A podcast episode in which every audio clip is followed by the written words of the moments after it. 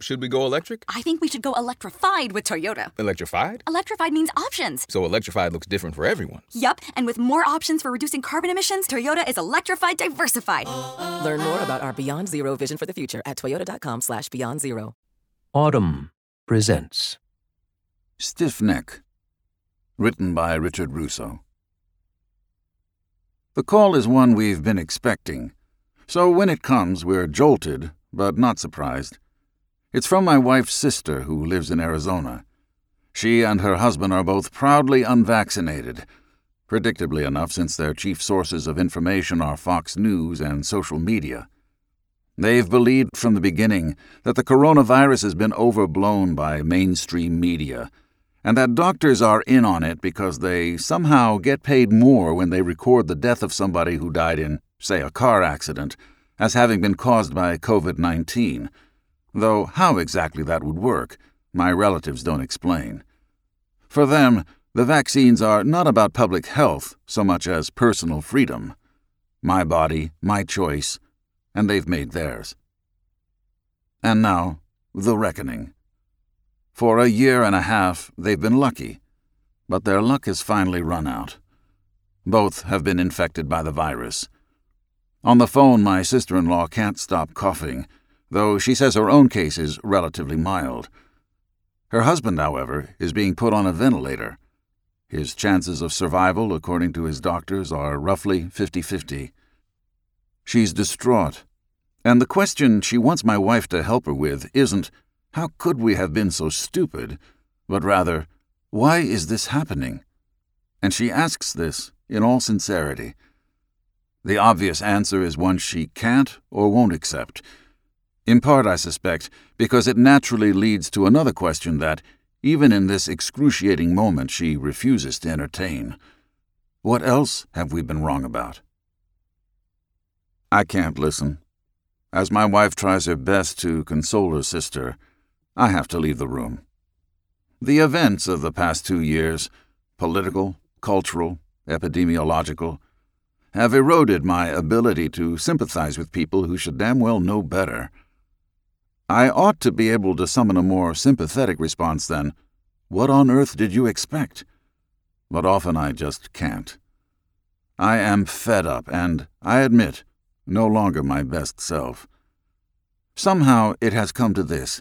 We are now a nation that has to be specifically warned not to drink bleach. Out of necessity, a feed store owner in Nevada is refusing to sell ivermectin to anyone who can't prove they own a horse.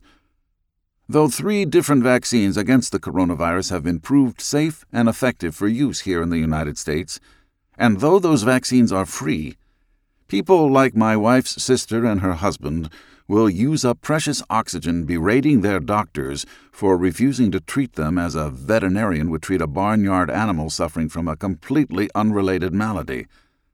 Such lunacy makes common decency difficult to summon and act upon. When my wife finally hangs up in the next room, I hear her let out a cry of pure exasperation. And for some reason, when she does, a memory of my father lurches unbidden from the back of my mind to the front. When I enter the tavern, he's seated at the bar, surrounded by his cronies, one of whom notices my entrance and alerts him. Jimmy, your kid. This is how it's been since I actually was a kid. After my parents separated, I didn't see much of him, but every now and then there he'd be, big as life, talking with some guys in front of the pool hall or drinking coffee at the counter of the palace diner. Seeing me approach, somebody would nudge him and stage whisper, Jimmy, isn't that your son? But that was then. At the time of this particular memory, I'm probably 30, a newly minted college professor with a recent PhD and because my life is elsewhere now, I haven't seen him for some time. He has an apartment, of course, a place where he goes to crash after last call, where he showers in the morning and again after work, before heading to whatever blue collar dive bar he and his buddies are gracing these days. So this is where I've sought him out. On a bar stool, he is the personification of elegance, and I expect him to execute his signature move the stool itself will swivel, but so too will his head, a beat quicker, allowing him to locate me before the stool and the rest of his body complete their arc. This time, though, something is off. Both stool and man rotate as if welded together. When he hands me a bottle of the beer he remembers me drinking years earlier, while we worked road construction together, I imitate his hunched, rigid shoulders and say, So, what's all this? Nothing, he assures me. A stiff neck is all. Since when? I ask. He shrugs. A while. I clock the expression on one of his friends' faces. Fucking Jimmy, it says. What are you to do? So, longer than a while then. It's no big deal, he tells me. I know a guy. Turns out the guy he knows is a horse trainer in nearby Saratoga Springs who has access to dimethyl sulfoxide, DMSO, an industrial solvent that is easily absorbed into the skin and used, among other things, to reduce inflammation in racehorses. Doctors prescribe medical grade DMSO to treat bladder inflammation and irritation in humans, as well as joint pain and shingles. But these days, DMSO can also be purchased in various strengths in health food stores. When my father scores his topical cream version the day after admitting to me that he has a stiff neck, he will not be supervised by a doctor, or even for that matter, the horse trainer. He's probably been warned not to get it in his eyes if he can help it, because, yeah, it's an industrial solvent. But hey, guess what? The stuff actually works. Almost immediately, he can move his neck. Not a lot, but still. Okay, there are some side effects. It stinks to high heaven. As advertised, it absorbs right into the skin, and from there it keeps right on going. My father can taste it, metallic, on the back of his tongue. And because the taste is even worse than the smell, his appetite is pretty well shot. But so what? He isn't going to be using it forever, just until the stiff neck goes away, so he considers the trade off a pretty good one. By the end of the week, he's his old self, on bar stools and off. He considers himself fortunate to know a guy with access to a miracle cure, whereas other people with a stiff neck just have to suffer through it. You know how this story ends, right? Months later, after a long deferred trip to the VA hospital, my father will learn that the cause of his stiff neck, which kept returning despite repeated applications of DMSO, is lung cancer. It's a shame he didn't come in sooner, he will be told. Too bad he's wasted precious months treating his lung cancer with horse liniment, which alleviates his discomfort just enough for him to continue working which even at 60 he still needs to do. Yes, too bad. One of the problems with screaming, how could you be so stupid at people who behave stupidly, is that we too often think of the question as rhetorical when it isn't. Though vaccine hesitancy is often seen as purely political, that's not necessarily the case. It also correlates to lack of health care which means that when public health officials urge the unvaccinated to consult their family doctors, on the assumption that they might be more persuasive than government agencies, they're assuming facts, not in evidence. If you can't afford health insurance, you probably can't afford a doctor either. And if this is how you've been living for the past decade, chances are good that surviving without sound medical advice has become part of your behavioral DNA. Your strategy will be much like my father's. Keep working. Save what you can, not much, for the rainy day you know is coming, and hope for the best. Maybe you'll get lucky and know a guy. So, yes, my father was foolish not to go to a doctor sooner, but it's not terribly surprising that he didn't. After he returned from the Second World War, his primary access to health care was the VA hospital, an hour away, in Albany.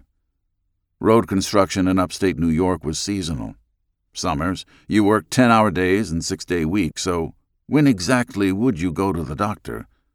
How would you even know when to schedule an appointment? Winters, when you went on unemployment, you had more time, but far less money.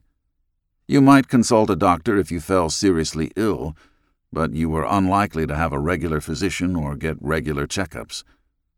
Even if you were injured and in pain, you'd be as likely to turn to somebody on the street to sell you painkillers. Here again, you'd know a guy. While unwise, Such behavior isn't stupidity so much as lack of resources, and recognizing this should, at the very least, slow our march to judgment. Okay, you say, but surely there are some things that anybody should know better than to do. Should people really have to be told not to drink bleach? Shouldn't you know better than to refuse a free vaccine whose efficacy and safety have been vouched for by infectious disease experts, and turn instead to a dewormer vouched for by veterinarians? And when you have a stiff neck, shouldn't you know better than to consult a horse trainer? Maybe. But the irony is that many people who behave foolishly consider themselves to be in the know, to be in possession of inside knowledge. Access to it for them is a point of pride. The lesson that life seemed determined to teach my father on a daily basis was that he didn't know anyone worth knowing, that he had no strings to pull. Because he had only a high school education and worked with his hands, America seemed determined to make him understand just how unimportant he was in the larger scheme of things. So the possibility that, in this particular instance, he actually did know somebody worth knowing had to be very rewarding. And to his credit, he didn't want to hoard his good fortune. Like believers in the kinds of conspiracy theories that my wife's sister and her husband routinely devour, my father was eager to spread the word, to make the introduction, to teach others the secret handshake. You know Spring Street, right? The gray duplex at the top of the hill? Knock three times. Tell them Jimmy sent you. Still, even though you want to spread the word, you don't tell everybody about your guy. You don't tell people who drive expensive foreign cars and have summer homes. They have their own guys, legions of them. No, you only tell people like yourself people you know on sight by how they dress and carry themselves, by where and what they drink, by the calluses on their hands when you shake. The men of your tribe. Which returns me to the day my father admitted to having that stiff neck. There I was, taking him in as he rotated on his bar stool, and marveling, as I often did after not seeing him for a while, at how little he and his world changed over time. His buddies all rolling their eyes when he told me not to worry, that he knew a guy. Fucking Jimmy. What are you to do? But he was taking me in as well, which means he knew. He had to know. From my tweed jacket and button down Oxford shirt and loafers, and, yes, from my hands, recently grown soft, that I now belonged to a different tribe altogether. And yet, how temperamentally alike we were undaunted by hard work, quick to anger, slow to forgive insults real or imagined, stubborn beyond belief. We also both delighted in stories, especially lively tales of dim witted behavior. We both had first hand, hard won appreciation of foolishness, indeed, idiocy of every stripe. The protagonists of the stories we loved most tended to be guys, some women, but mostly guys, who, despite the best of intentions, managed to do the exact wrong thing at precisely the wrong time in the kind of setting that guarantees an abundance of witnesses. They aren't stupid, but you wouldn't know it to watch them in action, the way they ignore pertinent evidence, miscalculate the odds of success, head due south and then double down when things start, predictably, though they never predict it, to go terribly wrong. What endears these guys to us, I've always believed, is that we recognize ourselves in their folly. As a novelist, I have just this one requirement. I have to be able to imagine myself doing what my characters do, no matter how foolish, because if I would never do that, then they probably wouldn't either. By way of illustration, here's a fun fact. Two decades after my father scored his horse liniment, DMSO again appeared on my radar. One Sunday morning in the men's locker room after a racquetball match, I noticed that my opponent, fresh from the shower, was rubbing a clear liquid onto the shoulder he'd injured a month earlier. The stuff stank to high heaven. What is that? I asked. And when he handed me the plastic tube, there it was in big red letters DMSO. It's great for any kind of muscle inflammation, my friend assured me. His only reservation was that you could taste it on the back of your tongue. Later that same year, when I tore my rotator cuff, I visited the store he told me about, the only one around, he said, that sold his stuff. In fact, it stocked not just the clear liquid DMSO, but also a cream that claimed to be rose scented. Lord, my wife said when I emerged from the shower, what is that god awful smell? My shoulder immediately felt better, though. And that evening, to celebrate, I cooked one of our favorite meals. Unfortunately, the metallic taste on the back of my tongue kind of ruined it. If you Google DMSO, among the things you'll see is a warning that the product should not be used to treat cancer.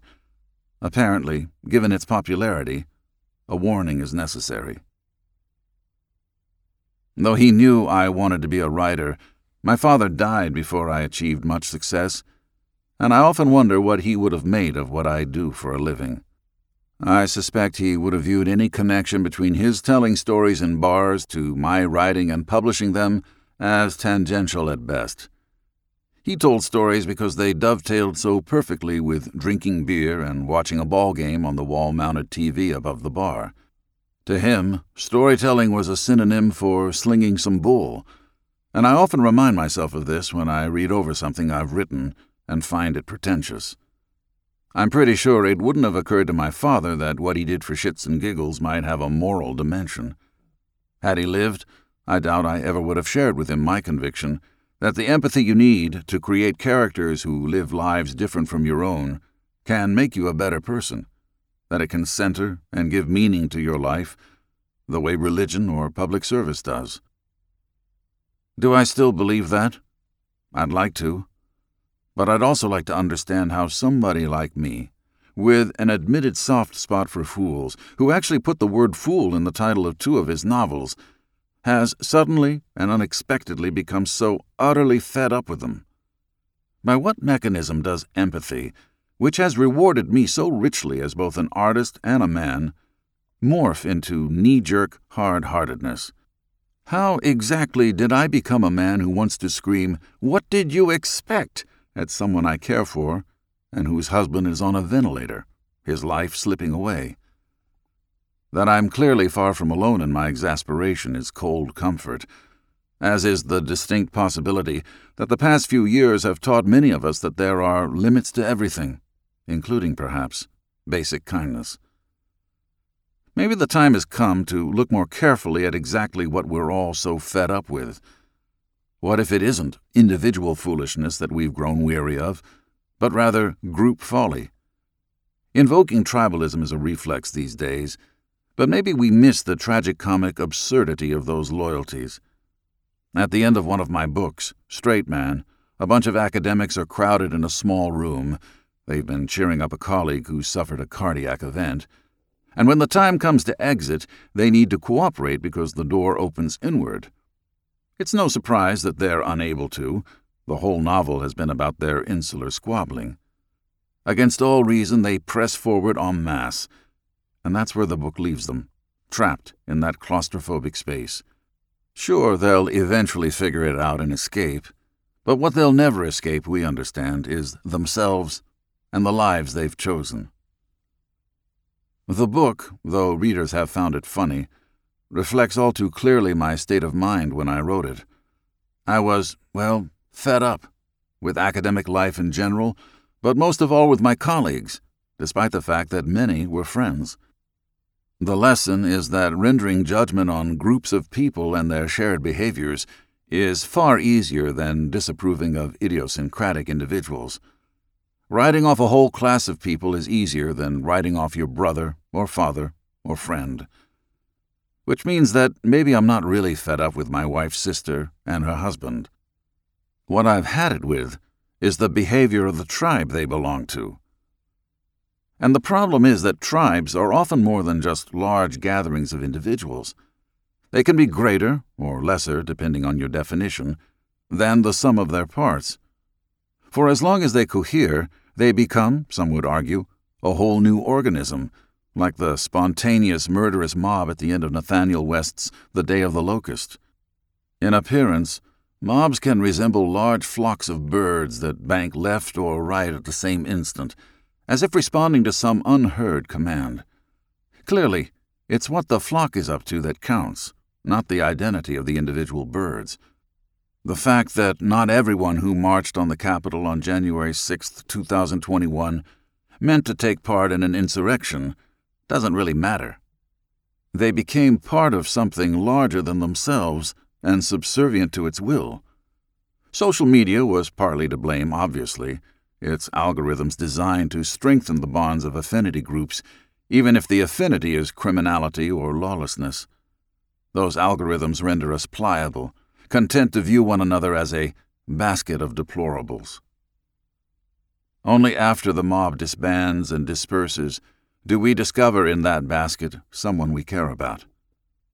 Talk to these people after they've become themselves again, and you discover that many were there because they know a guy who gave them information that not everybody had.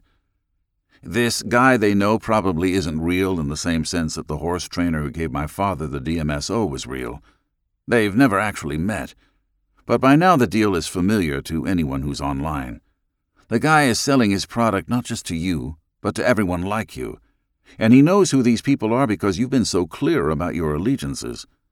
From your likes, he can deduce your fears, your grievances, your dreams, your social class, your work and life experience. Most of all, he wants you to understand how important you are. Indeed, what needs doing probably can't be done without you. He tells you where to go and what to do when you get there. He lets you in on the secret handshake. Knock three times. Tell them Jimmy sent you. So, is there hope for us and for America? Or are we witnessing the end of our experiment in democracy? On bad days, I'm inclined to believe the latter, because we seem to have been assigned the impossible task of putting the toothpaste back in the tube even as others continue to squeeze it. But maybe that isn't the task at all. Maybe, instead of fretting over our collective future, we need to recall our individual pasts. Maybe that's why my father paid me a visit when my wife was talking with her sister. Maybe what's important isn't the words her sister was saying on the phone, but rather that she called in the first place. Think about it. She knows all too well the tribe my wife and I belong to educated, liberal, coastal, financially secure. In a word, elite. She and her now dying husband loathe everything we stand for. We are everything they rail against on social media. Yet, pushed to the brink of despair, it's her big sister, someone she looked up to when they were young, someone who's been a comfort to her in other rough times that she wants to talk to, someone she imagines might be able to comfort her now. Even though my wife and I don't believe that the 2020 election was stolen, or that those who stormed the Capitol were patriots, and even though my sister in law keeps hearing that some members of our tribe belong to a pedophile ring that feeds on innocent children and that others of us are hell bent on curtailing her personal freedoms, she is willing to give my wife a pass. In this willingness, she's not unlike my father. He, too, was bull-headed, his opinions unshakable. One of his best friends, Calvin, was a black man, but he remained prejudiced against black people. All he would say of Calvin, who became Wussy in my novel The Risk Pool, was that he was one of the good ones. Their friendship, so unlikely on the face of it, was as durable as any I've ever known. Maybe my father's bigotry struck Calvin as mostly benign. Fucking Jimmy. What are you going to do? Perhaps most important, they were generous of spirit, not just tolerating each other's foolishness, but reveling in it, as a reliable source of shits and giggles. One warm evening, years after my father's death from lung cancer, Calvin threw open a window of his second floor apartment and sat down on the ledge to cool off. The way I heard it, he was drinking beer and forgot where he was perched. The story that I tell myself is a bit kinder. That Calvin must have leaned back to laugh, maybe even at some memory of my father, and simply lost his balance. I can easily imagine doing something like that myself. Fools. Maybe, in the end, that's the only tribe we all belong to. If you enjoyed this production, find the best long form articles read aloud in the Audm app. Available now for iPhone and Android.